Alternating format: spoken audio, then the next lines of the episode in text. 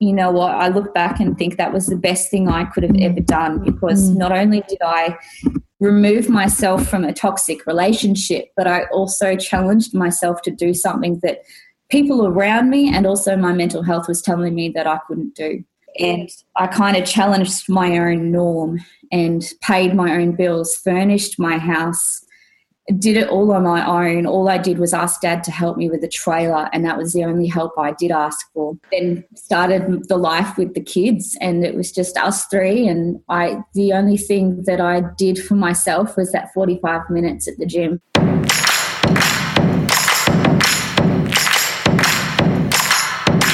Life gives you two choices when it throws everything at you. You can let it swallow you whole, or you take those lemons. And as the old saying goes, you turn it into sweet, delicious lemonade. And that's exactly what this podcast is all about. Welcome to Lemonade. I'm your host, Elizabeth Anil, and I'll be sharing the incredible stories from inspiring people who've turned the hardest times in their life, their lemons, into lemonade. Because let's be real, we all want to know how they did it, the lessons they learnt, and what life is like sipping the limoncello on the other side. Let's get juicing. Lauren Patterson was convinced she wouldn't live past the age of 21. Suffering with severe depression, crippling anxiety, and an eating disorder following a physically and emotionally abusive relationship, she felt she had nothing to live for. She couldn't see how life or her mental health could possibly get better. That is until, by chance, at the age of 22, she fell pregnant with her daughter Maddie. Then, a couple of years later, gave birth to her son Max. Lauren credits her children with saving her, giving her a reason to not only survive but thrive. Even when she found herself as a single mum and had to start all over again, not long after Max was born. She's now a highly sought after personal trainer, a hugely successful blogger, public speaker, and she's madly in love with her childhood friend Chris, recently announcing their pregnancy and it's a boy. Lauren has gathered a massive and loyal following thanks to her candid insight into motherhood, her vulnerability in sharing her mental health struggles, and her vibrant optimism, helping women everywhere feel less alone no matter what they're experiencing. In this chat, we discuss the relationship that changed the course of her life, her subsequent mental health struggles, turning her pain into purpose, reconnecting with the love of her life, and of course, how her pregnancy is going. Enjoy. Lauren, firstly, congratulations. I was so excited when you shared your news of your pregnancy, and now you've just revealed it's a boy. How are you feeling? I'm feeling a little worse for wear, but you know what? the things we do for kids, right? Absolutely. And what are the weird cravings? What are the weird things happening so far? And how many weeks are you?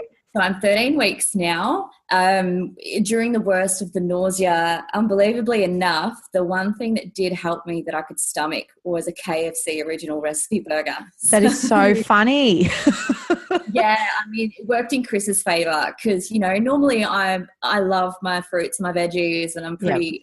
You know, I deter from KFC unless I'm really hungover, but during the first 12 weeks, he was absolutely loving it because when I was feeling sick, I wanted a burger. So it was a win win.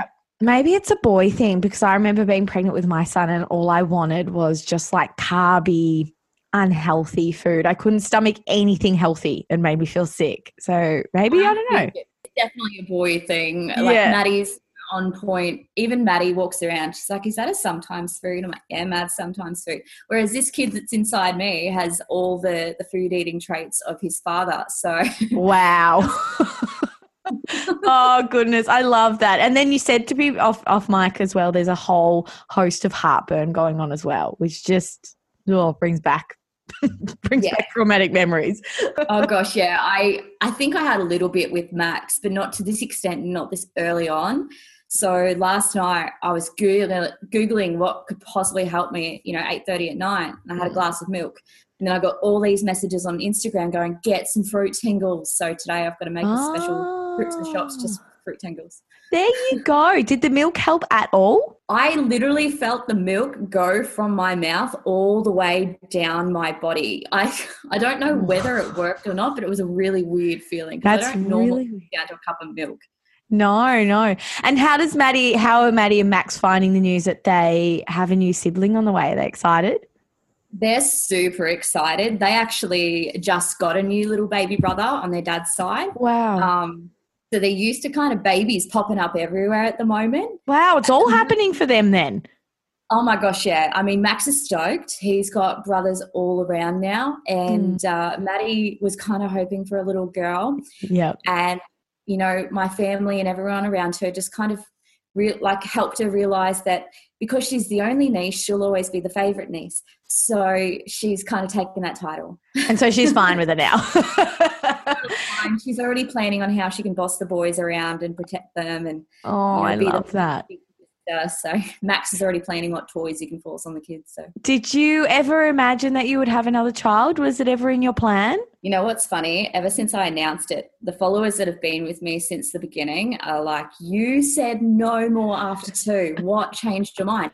And I was so adamant about it. And after I became a single mom, I said to my mum, I want to tie them up. I want to take all the reproductive organs out and make sure that this doesn't happen again. And mum's like, What if you meet a guy that really wants a child of his own, you fall in love and you get married? And then it kind of put me back in reality of, oh, maybe, mm. maybe. It won't happen. No one, you know, I've got two. I'm 30 now. Like, yeah you know, time's ticking, and I have a timeline I'd like to stick by, I should say. And Chris was just unexpected. He popped, uh, even though I've known him forever, he just popped out of nowhere. And the one discussion we did have before we even got into a relationship was if we do this, he said that he wants one more. And then I had to kind of sit there and go, oh, how do I feel ooh. about that? Yeah. Yeah. I'm like, I really want to be with him am I ready for just one more? And then like it sounds weird because I've had two children before, but I was so ridiculously in love with the guy that I was like, I don't care. I feel like I'm going to be with him forever, so it doesn't really matter. Yeah, he. I mean, he came home from some boys' nights a bit drunk and was like, "Come on, let's let's have a kid." it's, alcohol, who knows? And um, you know, then he spoke about it a couple of times sober, and I realised that he was serious. So. you would be giving, you would be giving so much hope, I imagine, to so many single mums that have followed you from the start as well with your pregnancy announcement. Have you had many of those kinds of messages? It's a double edged sword. You get the people that see it as hope, and then you get the ones that find it very, very hard to see me move on after seeing me on my own for so many years. Wow people Isn't become that amazing. They have an idea of who you are and they don't know you, but they think they do and they have an idea of who you are and who they want you to stay to them, I guess. Exactly. And I get it. Um, like I've had when I was on my own and I was seeing other single mums that inspired me and helped me feel normal move on with their lives and get engaged. Getting engaged is like the biggest one. I don't handle it very well. Mm-hmm, mm-hmm, mm-hmm. Being and have babies and stuff. I'm like, dang, like this kind of hurts to see. So I've been on that other end where I can understand that when you are at a certain point in life, you think you're not going to get to that that other bit that you see other people getting to. So no, I completely understand why they feel that way. And how have you found the experience of being pregnant and this whole isolation lockdown life? How's that blended? It's been timed absolutely perfectly. The amount of people that have called this baby a COVID baby, and I'm like, no, it's not. I actually found out before everything was locked down. Yeah. So it's been great because I felt so shit within the first 12 weeks. I didn't have to leave the house. There were no That's heaven. Oh. It was great. So it didn't, if anything, it was very handy timing. Uh, I couldn't work because personal trainers aren't allowed to. Yeah. And yeah, it just worked. It was stressful, obviously, going, wow, I'm pregnant and now I don't have an income. But, you know, I have a good partner next to me who tried to take a bit of that stress away for me and just kind of get my mind focused on the more exciting things that were happening. Absolutely. But then you did have to homeschool and I would look at your videos that you'd be putting up and I'd think, how is she doing this? You a super mum. Oh, I, I'm kind of glad that I'm pregnant because I'd be in that big, big club of on the way to being an alcoholic mother's. So yeah, it stopped that completely. You had to be present. exactly. Like I, yeah, I was a little bit envious of the ones getting to you know four, five p.m. in the afternoon and being able to pour a glass of vino. but then I saw people doing it at like lunchtime. I thought, you know what, it's probably a good thing I'm pregnant. So being able to just focus on the kids and you know somehow kept it to just one coffee a day. So i was well. very impressed at your homeschooling videos. I, my son's three and i thought just thank god i don't have to do that. It looks like hell but well done. You got through it. We're getting there. Now with all of my interviews i do love to start them in this way and i love to know what the child what childhood was like for my guests. So what was it like growing up for you lauren? What do you remember? I had an awesome childhood. I grew up in country Victoria down in a place called Maffra. Very small, and everyone knew everyone. My school, like our grade, had I think there was like 19 of us.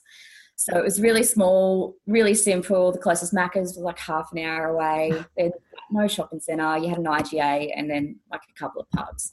So I grew up doing a lot of sport. I played tennis, badminton. I think I played everything, but I liked the more tomboy sports where mm-hmm. I didn't mm-hmm. have to wear a skirt. And it was, yeah, it was super simple until we moved to Queensland and I, you know, got chucked into the big city.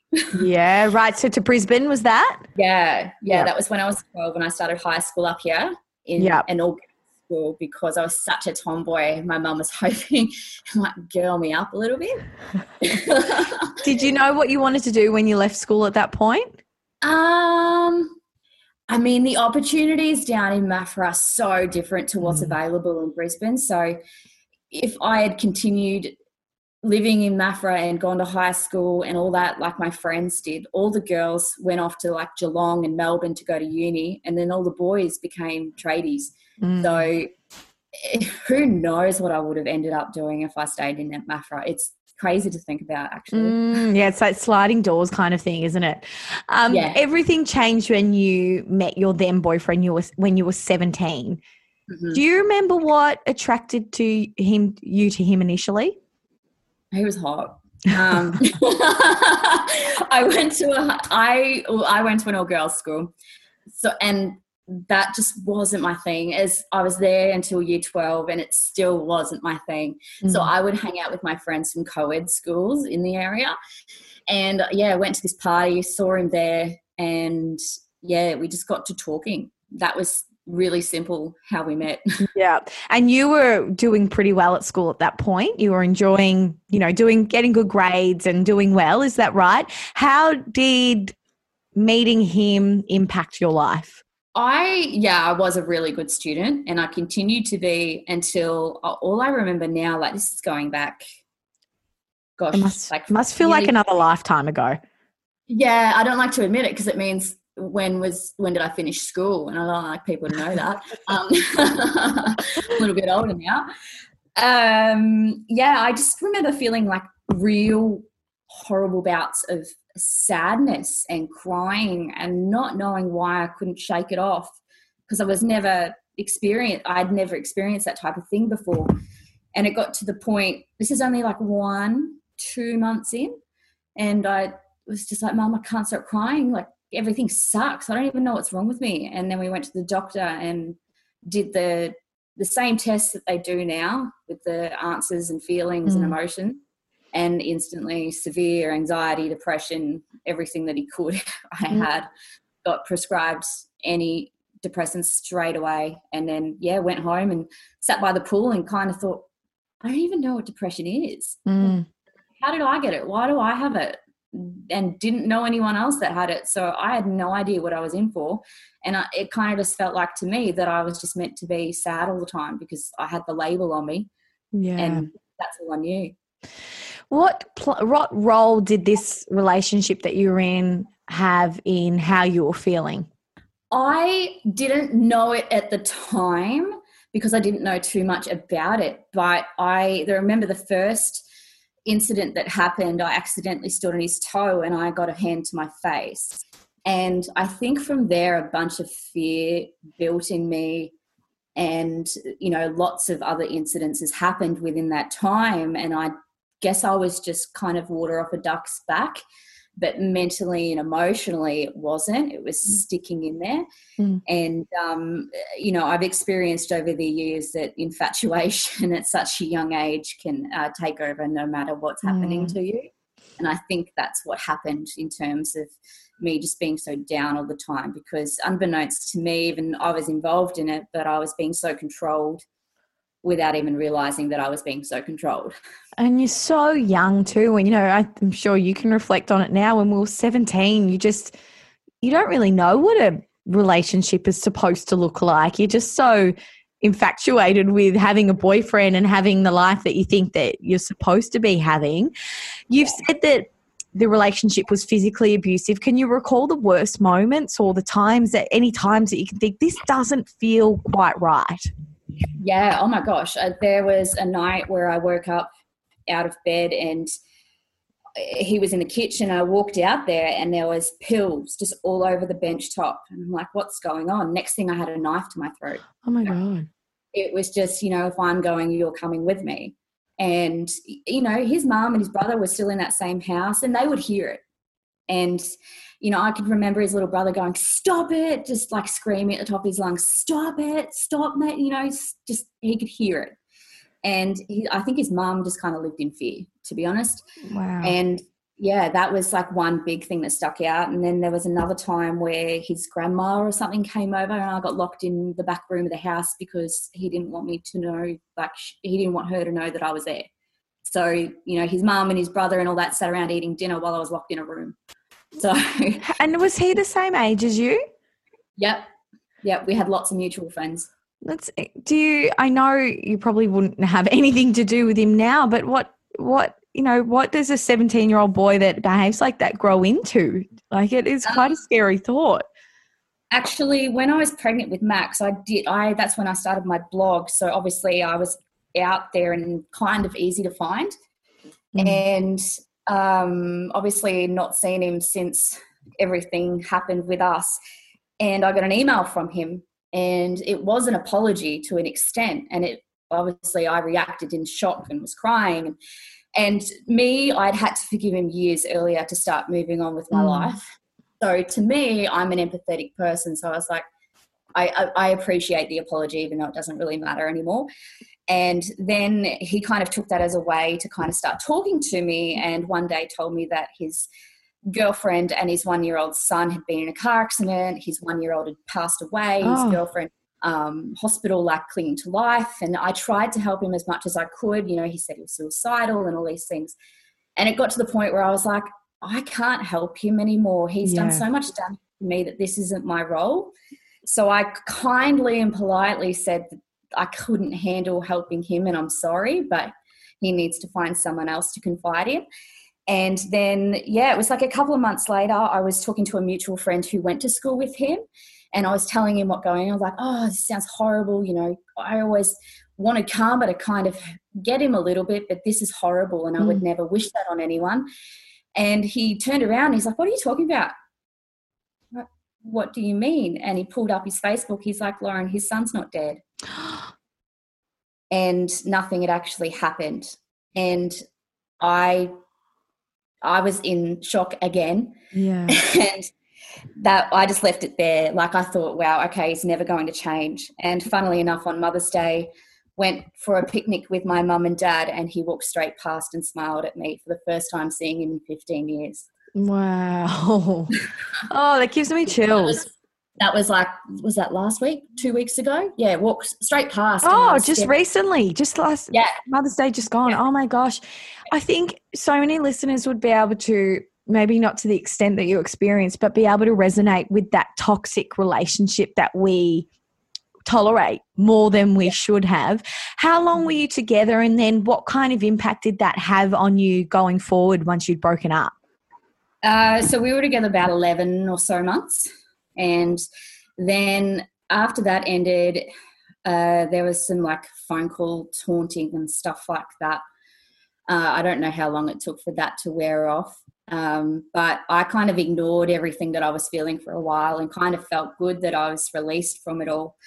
But then obviously the mental side of it kicked in soon enough. And that was me for like the next four odd years was dealing with stuff that I'd suppressed and dealing with a very horrible coping mechanism. Yeah. How do you remember how dark it got in those state in that stage?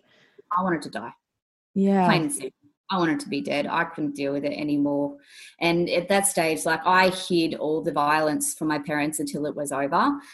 So I'd suppressed enough mm. to do a lot of damage to myself. And because depression and anxiety back then, everyone thought you were a freak. No one understood. No one understood why I had so much time off school. No one understood why I'd write myself off at parties and just disappear uh, and no one kind of wanted to understand at the same time. I had my very close friends that would stick with me through anything in my life, but I also lost a lot of friends purely because they didn't understand what was going on with me. Yeah. And the stigma was very, very high at that stage. So that was also what did a lot of damage to me to keep doing what I was doing in terms of destruction destruction of my life. You mentioned before that you had a destructive coping mechanism and just then that you were destroying your life. What in what ways were you doing that?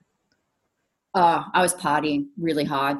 I was going from like Thursday through Sunday and you know, you'd do pre-drinks from five in the afternoon and you wouldn't get home till five o'clock the next morning.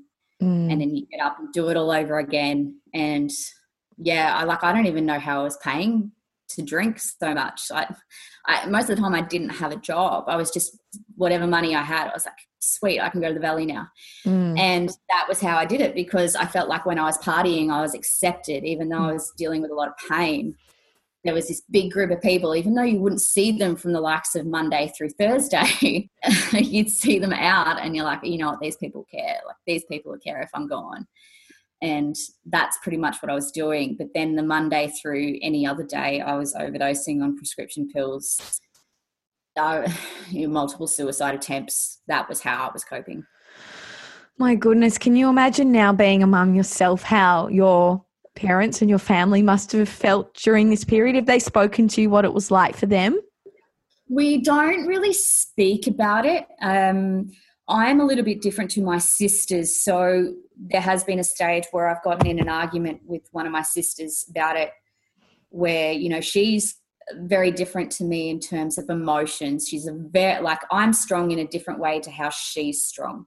She can handle so much and just water off a duck's back with her. Whereas me, I can handle things, but I also have to process them uh, mm. mentally and do a lot of what things to get through them. Even though I do it and look strong while I'm doing it, I'm also battling a lot at the same time. And there's come to a stage where we had this conversation, or it wasn't a conversation, it was an argument. And I was like, you wouldn't even understand what it's like to to cope with depression, to cope with anxiety and bad days. And she's like, Lauren, I sat around trying to do my uni work, watching you try to kill yourself for four years. Wow. Don't tell me I don't understand and that stopped me in my tracks. I'm like, fuck, excuse my French, but it um it hit me really hard. Going, you know what? I'd never even thought about the other side of it. Mm-hmm. Um, you know, I spend every day trying to help people with challenges with their mental health now, and I see their side, but I never imagined who was on the other side of mine because I was I was in and out of hospital and I did get found after an attempt multiple times. So no i never thought about how it felt for that and yeah it, that that helped me realize a lot. Mm. you've said uh, you didn't expect to be alive past your 21st birthday and from what i've read you said that very very confidently. Yep. why did you i guess why didn't you see beyond that milestone? I think i was just in enough pain where i was like you know what? I've had enough fun. I'm ready to go. And i didn't because I wasn't able to keep a job, I hadn't, or I'd done my personal training course, but I was the last person that should have been training anyone because I wasn't even exercising.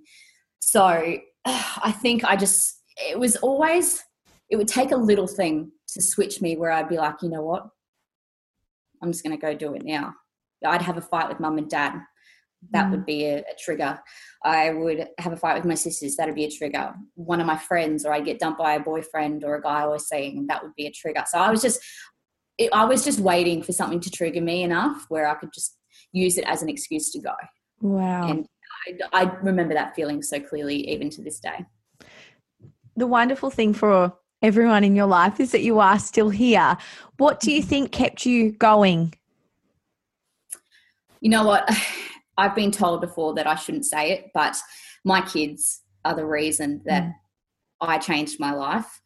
I always felt like I never really had a purpose. And when I felt pregnant, it was like I have a purpose now. There's someone inside me, and there's someone that's going to need me for the rest of their lives. I don't have a choice anymore. So that whole thought of just getting rid of myself went straight out the window because I couldn't do that to someone else. Mm. There was a reason bigger than you. Absolutely, absolutely. And I I was pretty black and white back then, but yeah, the, just when it came to me having a purpose in life, that was definitely it. Yeah. You also battled, and you've been very vocal about it, you've battled an eating disorder. Can you tell us what that experience was like for you? Um, well, I was at that stage, I had a really great partner, and he was so amazing. And something about me, I think you know, we'd go out all the time with his friends and everyone was super awesome, but I always felt like I was the bigger girl out of everyone. And one of the girls had talked to me about how she'd had an eating disorder and she was still quite really like quite thin and everyone thought that she was really pretty and all this and i think something in my mind mental illness always stuck around with me and even though i was a lot happier it just became an obsession with oh, I think maybe people will notice me more if I lose weight.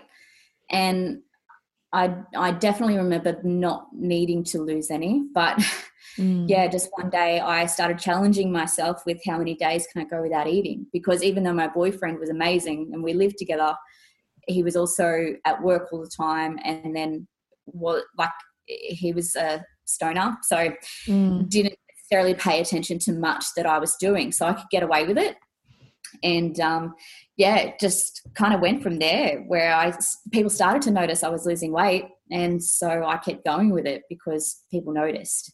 And isn't that the horrible thing that when people lose weight, everyone thinks that they're they're assumes that they're healthier and they're doing better and they must have their life together because they've lost weight when not that isn't always the case. Yeah, exactly exactly. And I mean, even with this Adele thing at the moment, with everyone yes. glamorizing how much she's lost, I'm like, oh gosh, this is so dangerous for so many people. Yeah, we have no. I've that was the example I was going to bring up. Actually, we have no idea what's going on behind closed doors and how she's actually looking after herself. But we assume just because someone's lost weight, that means that yeah, they've got their life together. Exactly, exactly. That's why, with as being a personal trainer, I've always focused on the the inside of things and how they feel about themselves rather than how they look. Absolutely. And I'd love to ask you about that. What impact did training to become a personal trainer have on your well-being? Uh, when I was in a relationship with the kid's dad, and this was before Max even existed, um, we were what I call a strobe light relationship. So we were never on for very long, and I lived at my mum and dad's with Maddie most of the time. So handling full time work, MADS, and then trying to find something that made me happy was something that I needed to work out. And I started going to the gym also to try and help myself um, after having Maddie make sure that I didn't get back into the mindset of an eating disorder. So I joined a gym and started working out. And that was my, I would get up at three in the morning. So while Maddie was still asleep, so I could go and push in my gym session, get home, and then Mads would wake up and my day would start. Wow. That's how dedicated I was to just doing that hour of stuff for me. And then I did a comp, had Max, and continued, continued training all through that pregnancy with Max. And once I became a single mom, I thought, oh, I've got two kids to look after on my own now. I've got to do something with my life and really make the most of it. So that's when I decided to go and do a course to be a trainer. Mm, mm. I'd love to take a step back then when you said that um, you found out you're pregnant with Maddie, and you said a little earlier that that's when everything changed. Can you mm-hmm. give us a real glimpse into what your mindset was like and exactly what you were thinking when those two pink lines on the pregnancy stick showed up. How did that change your life? Oh gosh, I absolutely shit myself and cried for days. I totally feel you. I hadn't been with their dad for very long, so I um yes, shitting myself is an understatement, and I didn't go to work for quite a few days just from having panic attacks and crying so much. what the am I meant to do now? I'm screwed. But at the same time, so like in uh, happiness was gonna gonna hit me very soon. I just I was I, I was freaking the fuck out because I was only like 21 or 22. Yeah. So I thought, oh, oh, this could be good or this could be bad. Yeah. And then I read somewhere that you then went and ate a foot long subway. You're like, this is the this is the end of the old me and this is the beginning of the new me almost. Exactly. Yep. Um, I worked in a I was in telco at that stage and I was the only female employee. So imagine working with a bunch of guys who do not understand pregnancy. Oh God. And, you know, had seen me kind of not eat very much in my lunch breaks and then all of a sudden walk in with a foot long sub. I think in their heads, like something's up. yes. And then a couple of years later, you then had Max, which saw you plunge into the depths of postnatal depression, which you've spoken about very openly. What was that period like for you? Can you give listeners an idea of what it's like to battle PND?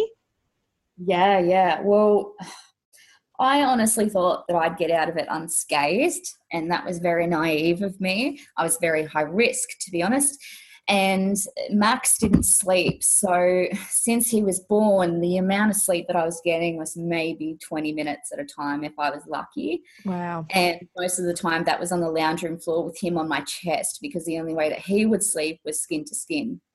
And the sleep deprivation. Like Maddie's a beautiful kid. She's always been so well behaved. And I just remember parenting becoming super overwhelming. Even just her asking for a snack mm. would make me cry, going, Someone just stop asking me for something and someone please just offer to help. And it just it was day after day after day and then being in a toxic relationship at the same time was just there was there was no love being shown towards me. Yes, from children, but then at that stage, you need something a little bit more. And uh, I was struggling really bad. And and when you've got your mental health being used as a, a weapon against you, as kind of a, a way to make fun of you, it just makes it ten times worse. So I went to the doctor, and obviously I had it I was still training, I was still doing everything I could for me, but in terms of functioning and getting the washing done, cooking dinners, looking after children, I oh god, it chokes me up now because I was mm. so mm. exhausted that mm. I thought I'm just these kids deserve so much better than me, and that I think was the worst feeling because oh, sorry. Oh no, that's okay. yeah, it's no, that feeling as mothers, we feel like we're failing our children all the time. Absolutely. Yeah. And I think after being on my own with them for so long, um, you know, you have to learn to pat yourself on the back. Um, because you know the kids say thank you and you know they love you but you've also got a lot of people around you especially people that are married or don't have children mm-hmm. they don't understand the extent of what a single parent does and yeah. even you know my parents are very supportive but you know you sit around at a family dinner and they invite you to a family dinner forgetting that you've got to pay for two other kids dinners and you can't because you're one income. Totally and it's just about having I forget. No it's about having someone at the end of the day as well which always gets me just to walk in at 6 p.m. and just help or just be there yeah. to listen or and especially as all this COVID stuff has happened, it's when I felt the loneliest because, you know, I'm putting my son to bed and you're just sitting there going by yourself on the couch going, What the fuck is going on in the world? And there's no yeah. one there to, I guess, make you feel better or, or to bounce ideas off. And as you said, you have your children and you love them and they love you so much, but it's different to having that adult connection and it's really, really challenging. Yeah, I you know, I loved being on my own. Um, the initial fear went away after a while, but it's um, there's only so much that you can kind of take when people don't understand. and you want to shout from the rooftops like I did everything that you did today. Yep. On my own. And you know, you don't everyone as soon as you say something, people think that you're asking for pity. It's like, no, we just want someone to tell us, you know, thank you. Yeah. We just want someone to pat us on the back and say, fuck, I'd never be able to do what you do. And, you know, and you'd know this when you explain to someone about co-parenting or anything mm. to do with single parenting and they go gosh i don't know how you do that and to us it's just the norm mm-hmm. so it doesn't shock us it's just what we know now and that doesn't make me feel any better that someone doesn't know how i handle it but it's i think it just it, it should be an eye opener to people to really appreciate what they do have when they do have something really amazing and Absolutely, yeah. Makes me more grateful for what I've got with Chris now because I know what it's like on the other side. Yeah. And how did you, you know, and during this time, you, um, I've read that you then decided to move back in with your parents and end the relationship and go at it as a single mum. Um, how did you then pull yourself out of this, these feelings and this P and D and and this, you know, really difficult time? Uh, you know what? I did things a little bit differently this time with my mental health. So in the past, I'd done the medication and you know the traditional mes- methods, I guess you'd say. And this time around, it was starting to become more of a forefront in the media with everyone. Um, so I was very lucky that with the blogging that I'd started to do and the position that I was in, that I could remain really open, which was quite therapeutic.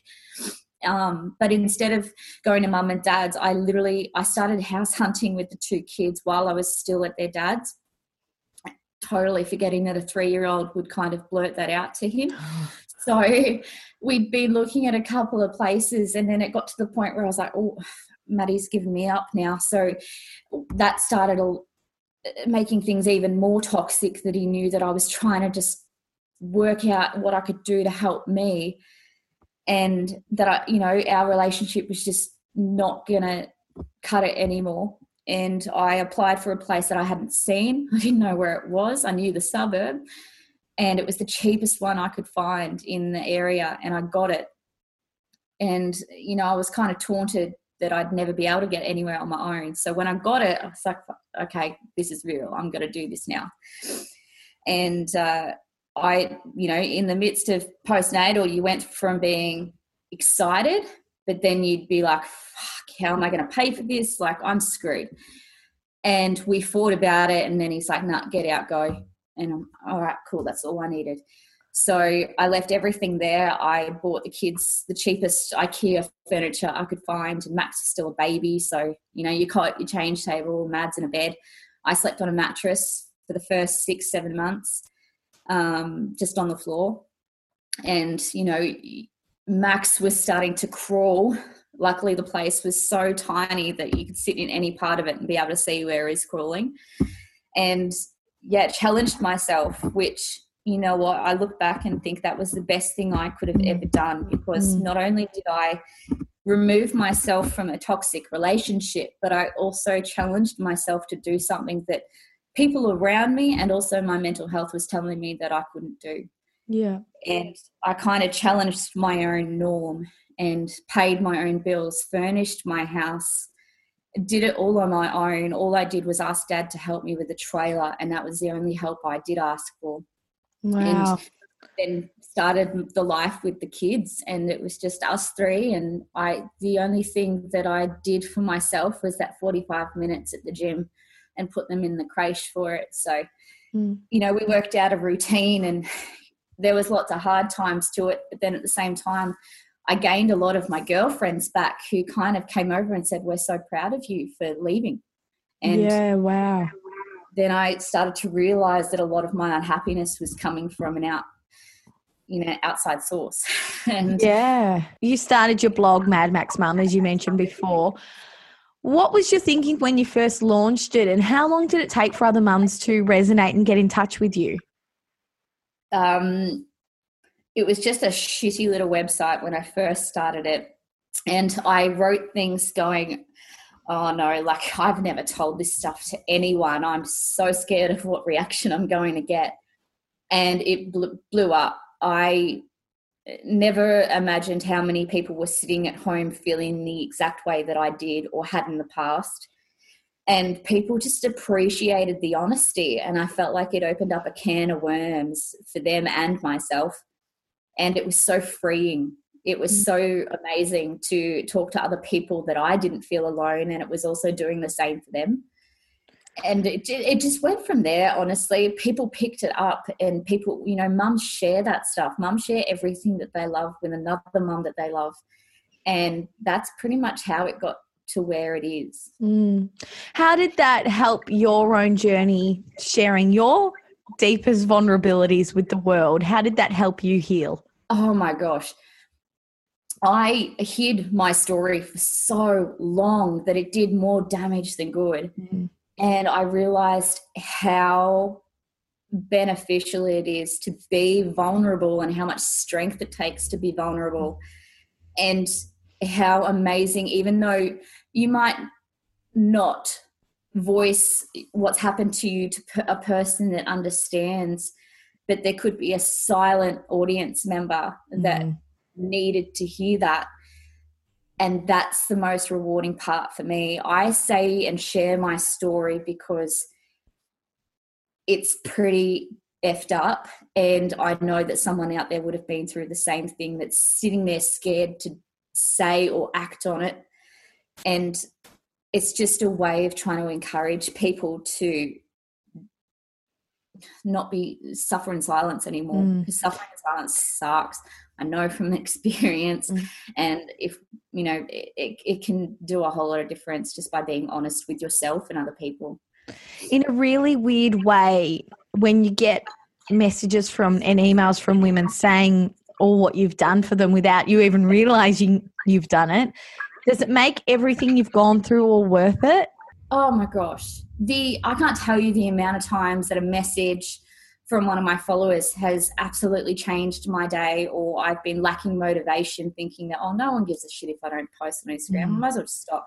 And then I get a message saying thank you. And, you know, I've even had uh, a time, this is probably the most memorable time. I was about to drop Maddie at school, and we were walking up, and this lady stopped in her tracks, and she's like, Are you Lauren? And I said, Yes. She goes, she burst into tears and said, Thank you so much. I can't even explain how much you've helped me over the years. But she had to quickly rush off, and I, all I wanted to do was give her a hug and thank her back. Mm. I thought, ah, you know what? This is why I do what I do. There's so many rewarding aspects to my job when people look at me and don't necessarily understand what I do I don't care what they think. I know the rewarding aspects and and that type of thing is the best thank you ever. And a lot of my job isn't paid either. I do a lot of this purely out of passion eh, for wanting to help people make the best of their lives. Absolutely. And what is the main thing you want others to get out of hearing your story? I want people to not be afraid to speak up and say when they're not okay. I I've been there where I you know you pretend all the time, and I used to go by the um fake it till you make it, but that's a load of shit. Don't fake it till you make it. You can do that as a real estate agent or a job where you've got to pretend to look like something you're not. But when it comes to your mental health and your emotional well-being, that's just that's not how it goes. Speak up, be absolutely honest with how you feel. If if you're in a relationship that's not healthy for you, yes, it's scary to walk away, but think about the rest of your life and how it can change from there. And, you know, we don't get promised every single day. I tried to take my life away from me, and I would never do that again because I know there's so much more to live. So, yeah, it's really just making people forget about the stigma, even though there's not much left, and find the strength to be vulnerable and change their lives because they could do it right now potentially change the rest of their lives. There have been so many chapters in your life, and you've only just turned 30.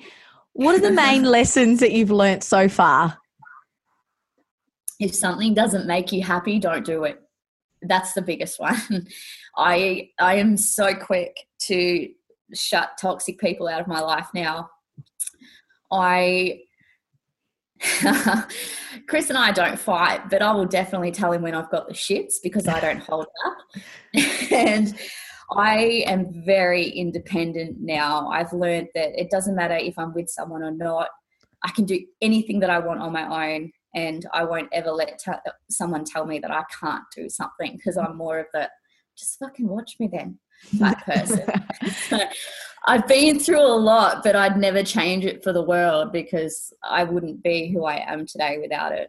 Absolutely. And isn't that a testament to what this whole podcast is all about is turning your lemons into lemonade and making it all worth everything that you've gone through to be helping other people. How important is it to, because you do a lot of public speaking as well, to actually be able to voice and speak your message to people to help them out of a rut?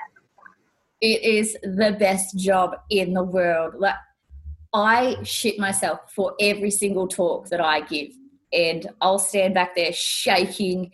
No one's allowed to talk to me. I'll need 1100 toilet breaks. But as I'm on that stage, I am just in my zone. Like the last talk I did, I was booked for 45 minutes. I spoke for an hour and a half. So it kind of got to the end, and I was like, why didn't anyone stop me? They're like, because people were still listening. So I thought, okay, cool. I, I just, ah, oh, something about it mm. especially when the kids are watching or mum and dad are watching. It's like, fuck, like 10 years ago, who would have thought that I'd be up on stage talking to people, eh, helping them to change what I needed to change back then? It's absolutely baffling and oh, fuck, I wish I could do it every single day, to be honest. That leads just so perfectly. It's almost like we scripted it into my next question because you are entering a new chapter and you've got this beautiful relationship with your childhood friend, Chris, and you're having a baby together. How has this version of Lauren changed from the Lauren of a decade ago? Honestly, like Chris has a lot to do with this. He was one of my best friends after the relationship that I'd been in. And he never knew about any of this stuff. Uh, when I was with him, I just felt loved and supported and in every way possible. He was just that type of friend. And then when we reconnected uh, a little over two years ago now, uh, we accidentally moved across the road from each other. And um, he just made me feel that way all over again so there's that aspect of being with chris that makes me feel like i'm young and fun again and and he's never cared about my mental health or you know if i've got anxiety or i've got depression he accepts me in every single way possible. So it's just crazy how eh, essentially it's it's like if i thought back 10 years ago if we just made that move and said we liked each other would all of these things happened would i've been so much better off? But it's like no he we still know how to go to the pub and have a beer and, and chill out the same way we used to 10 years ago. so, you know, it's, it's, I don't know, it's so weird. It sounds so, oh, he hates being romantic. So all these things are absolutely cringe. I think that is such an important message though, because a lot of women I know get caught up in if only I'd not met this person, if only this hadn't happened, I could have been living this life or um, regretting certain things. But that what you said just then is so perfect. That all these things are supposed to happen in our life to bring us to where we're supposed to be, no matter how painful it is. Is that how you feel about your past? Because maybe you and Chris might not have worked back then like you work now. Exactly. I, I mean, even when we first started hanging out, he he had this little struggle where he'd look at the kids and be like, they could have been mine. And I'm like, no, you got to stop that. so he had to stop that. And then I'm like, but they wouldn't be Maddie and Max. I also want to touch on about, um, you know, we've said that you are a PT and you are so motivating to women out there to take care of their, you know, of course, their mental health, but a natural progression from your mental health is your physical health as well. Is about you know if you are a single mom you can just do a backyard workout. You don't need to be going to the gym. How important is it for you to be inspiring women to be taking care of all components of their health physical mental emotional everything? It's so important because that's how I survived being a single parent. And it doesn't matter whether you're a single parent or a, you know, a married parent we all have the capacity to be able to look after ourselves and i'm I cut the bullshit when it comes to excuses. So when someone tells me I have to homeschool kids, I have to cook dinners, I have to do this, I'm like, you know what? So do I. Yeah. But I can't stand excuses. Get the kids and do a workout with the kids. Go for a walk with the kids. Put them on their bikes. Have you got a trampoline? Use it. Exercise can be done in so many forms, and it kind of grinds my gears when people just use excuse after excuse after excuse. I can't stand it. Gives me the shits, and that's the type of trainer I am. I love that. Get up and do it. all of my clients know if they're going to be one minute late, it's 10 burpees per minute. So, you know, I it's cutting the crap because I feel like when it comes to achieving things that you want to achieve, if you make excuses and you're cuddled for it, it's never going to change. Mm. And that's with mental and physical health. If you keep making excuses, and especially as a single parent, there's no one there going, oh, fuck, like, shut up, just go out and do mm. it. Mm-hmm. You're mm-hmm. going to keep making those excuses and nothing's ever going to change. So it's all about a, that's always been my goal with the way that I try to motivate people. It might be a bit hard asked and it may not be for everyone, but I don't really care. I'll appeal to the right people. Yeah. And the people that need to be kicked up the ass for making excuses will pull my foot out of their ass and go and do what they need to. So it just goes hand in hand. And that many women that contact me, and I'm sure so many more contact you, wanting advice to get out of a rut. And the simplest advice, of course, is taking care of your mental health, but your physical health, you have to eat well, you have to get out and move your body. Otherwise, you've got, you know, Buckley's chance of feeling any better. It's all one, it's all so holistic. Exactly. And it's not as difficult as many think it is. Like, I'm all about balance. So I never tell my client that they can't drink. If you want a glass or two of wine at night, have a glass or two. I don't care. Make sure that you just, if you feel shit, kind of think about what you've eaten that day or mm-hmm. whether you work out. But my girls, most of them have been with me for so long that they're just in a good rhythm now, so that they're all eh, they've got a nice routine where they know that they don't need to feel guilty for different types mm. of foods going in their bodies.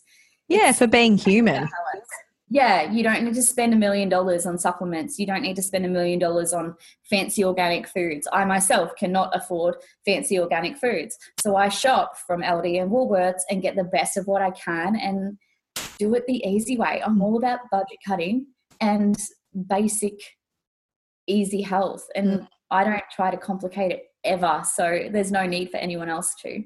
Yeah, I love that. And how do you maintain your mental health these days? As you said before, it's always ongoing. If you've struggled with mental health issues in the past, they don't just magically go away one day. What how do you maintain that and do you have a toolbox of techniques you use to help take care of yourself? Yeah, I have lots of different ways. Uh, obviously, the lockdown has kind of put a dent in some of them, as one of them is getting out of the house mm. and it would normally be going to a, the shops or something, so I have to talk to someone mm. that day. Um, but I'm not afraid to reach out to friends. I'm not afraid to message Chris. Chris is the type of person that, even though he's got a very busy job, he will drop things to talk. Um, then there's uh, getting outside is the most ultimate one mm. that I can't recommend more, and that's something we're allowed to do. So, getting yeah. outdoors really, really important. Otherwise, I meditate, I work out. Um, and a lot of the time, my anxiety is caused by something that I do have control of. So I'm a list maker and work out. I structure everything. So whether it's work that's stressing me out or co parenting, there's lots of different things that I've learned to cope with different mm. aspects of my life. Um, but yeah, talking and getting outside are, are the biggest ones that are very easy to do. Totally, totally resonate with those. Speaking of co-parenting, how do you juggle and manage that? How's how's that been for you? A few I years on now. I hate it so mm. much. Yeah. Um, yeah, it's um yeah, the it's, most challenging thing I've ever done, that's for sure. Absolutely. I mean, I've learned over the years we've been in and out of lawyers, but I generally don't talk about it too not too mm. much because you know those types of things are private. But when it comes um, the mindset of a co-parent, let's just say it like that. I've learned that I can only control what I do and say and be the best mother that I can possibly be. I can never control what their dad does, says to me. And, you know, my kids love me. They tell me all the time. So a lot of the things he does say to me, I have to wash off, even mm-hmm. though it's mm-hmm. very, very hard. Mm-hmm. Um, I have to remember that I'm doing an amazing job. And uh, you know, I have to ignore a lot of things that do really, really hurt me. Yeah. I'm sure that was a process too. I'm sure it wasn't always so easy to do that. No, no. There was um there was probably 18 months there where mm. I thought I was gonna lose the plot. Yeah. You know, that the oh, stress yeah. is just not worth it. Yeah. yeah you know, it was it was good that I was on my own for that time because mm. I think I would have scared any potential partner off with the stress that I was under. So yeah, yeah. that that advice though you can only control yourself, you can't co- control them is invaluable. Absolutely, and uh, that's that's the biggest piece of advice that I ever give to a co-parent because there's so much that we stress about in our lives, especially with our babies, that we think we're not doing a good enough job, but generally we're only stressing about it because someone else has told us that or instilled that fear in us. And we can control whether we respond or react to that. And that's mm. what I've learned years. Absolutely. Now, with so much going on now, where do you see yourself in five years when you look in your crystal ball? Oh my gosh. uh, three kids, which I never thought I'd see myself with. Uh, Chris better put a ring on it. And Maddie, actually, Maddie is kind of forcing it because I, we watched a TV show the other day. I cried engagements, as I mentioned before, mm-hmm. and Maddie was right next to me, and uh, she said, "Are you jealous?" I'm like, no, Madison, stop it. She goes, I can talk to Chris if you want. I'm like, stop it. No. Stop it, but yes.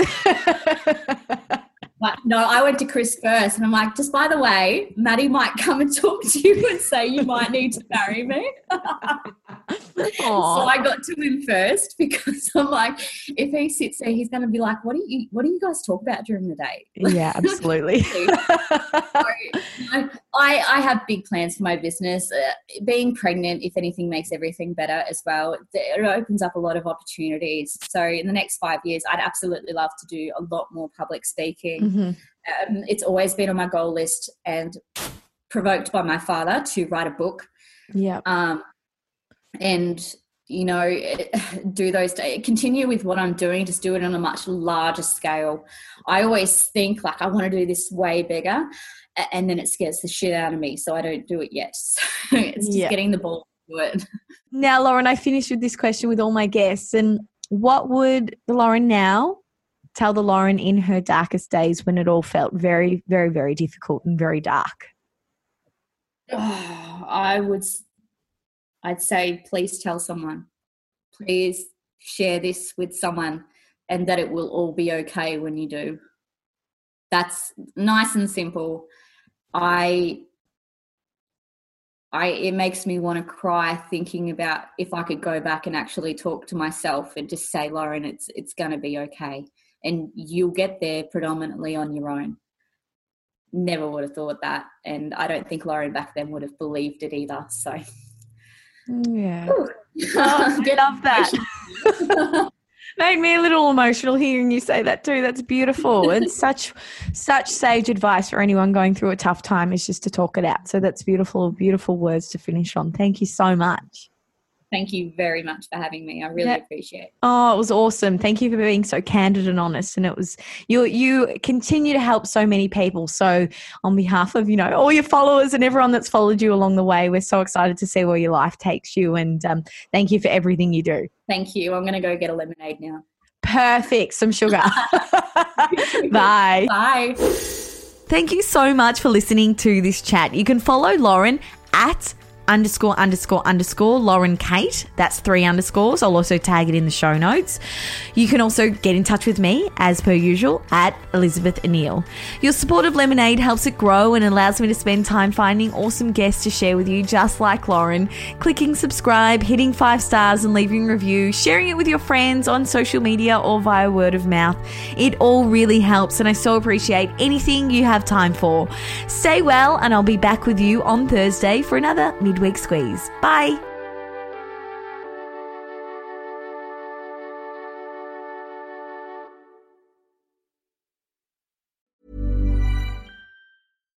Deserves the best, and there's no better place to shop for Mother's Day than Whole Foods Market. They're your destination for unbeatable savings, from premium gifts to show-stopping flowers and irresistible desserts. Start by saving 33% with Prime on all body care and candles. Then get a 15-stem bunch of tulips for just $9.99 each with Prime. Round out Mom's menu with festive rosé, irresistible berry chantilly cake, and more special treats. Come celebrate Mother's Day at Whole Foods Market.